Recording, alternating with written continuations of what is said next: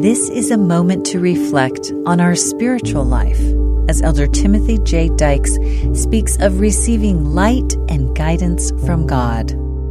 We know that sunlight is vital to all life on earth. Equally vital to our spiritual life is the light that emanates from our Savior.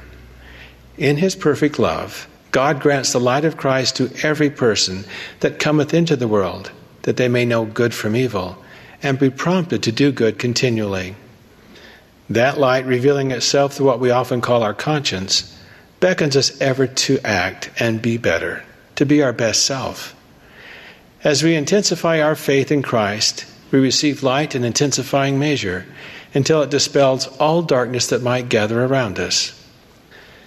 That which is of God is light, and he that receiveth light and continueth in God receiveth more light, and that light groweth brighter and brighter until the perfect day. The light of Christ prepares us to receive the ministering influence of the Holy Ghost, which is the convincing power of God of the truth of the gospel. The third member of the Godhead, the Holy Ghost, is a personage of spirit. The greatest source of light that Heavenly Father imparts to you in mortality comes through the Holy Ghost, whose influence shall enlighten your mind and fill your soul with joy. Because light cleaveth unto light, the constant companionship of the Holy Ghost will lead you to make choices that will tend to keep you in the light. Conversely, choices made without the Holy Ghost influence will tend to lead you into shadows and darkness. Elder Robert D. Hales taught When light is present, darkness is vanquished and must depart. When the spiritual light of the Holy Ghost is present, the darkness of Satan departs.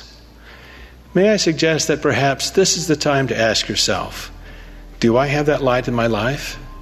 If not, when was the last time I did? Just as sunlight daily bathes the earth to renew and sustain life, you can daily brighten the light within you when you choose to follow Him, Jesus Christ. A drop of sunshine is added every time you seek God in prayer. Study the Scriptures to hear Him. Act on guidance and revelation from our living prophets. And obey and keep the commandments to walk in the ordinances of the Lord. You will invite spiritual sunlight into your soul and peace into your life each time you repent. That was an excerpt from Elder Timothy J. Dyches' talk, Light Cleaveth Unto Light.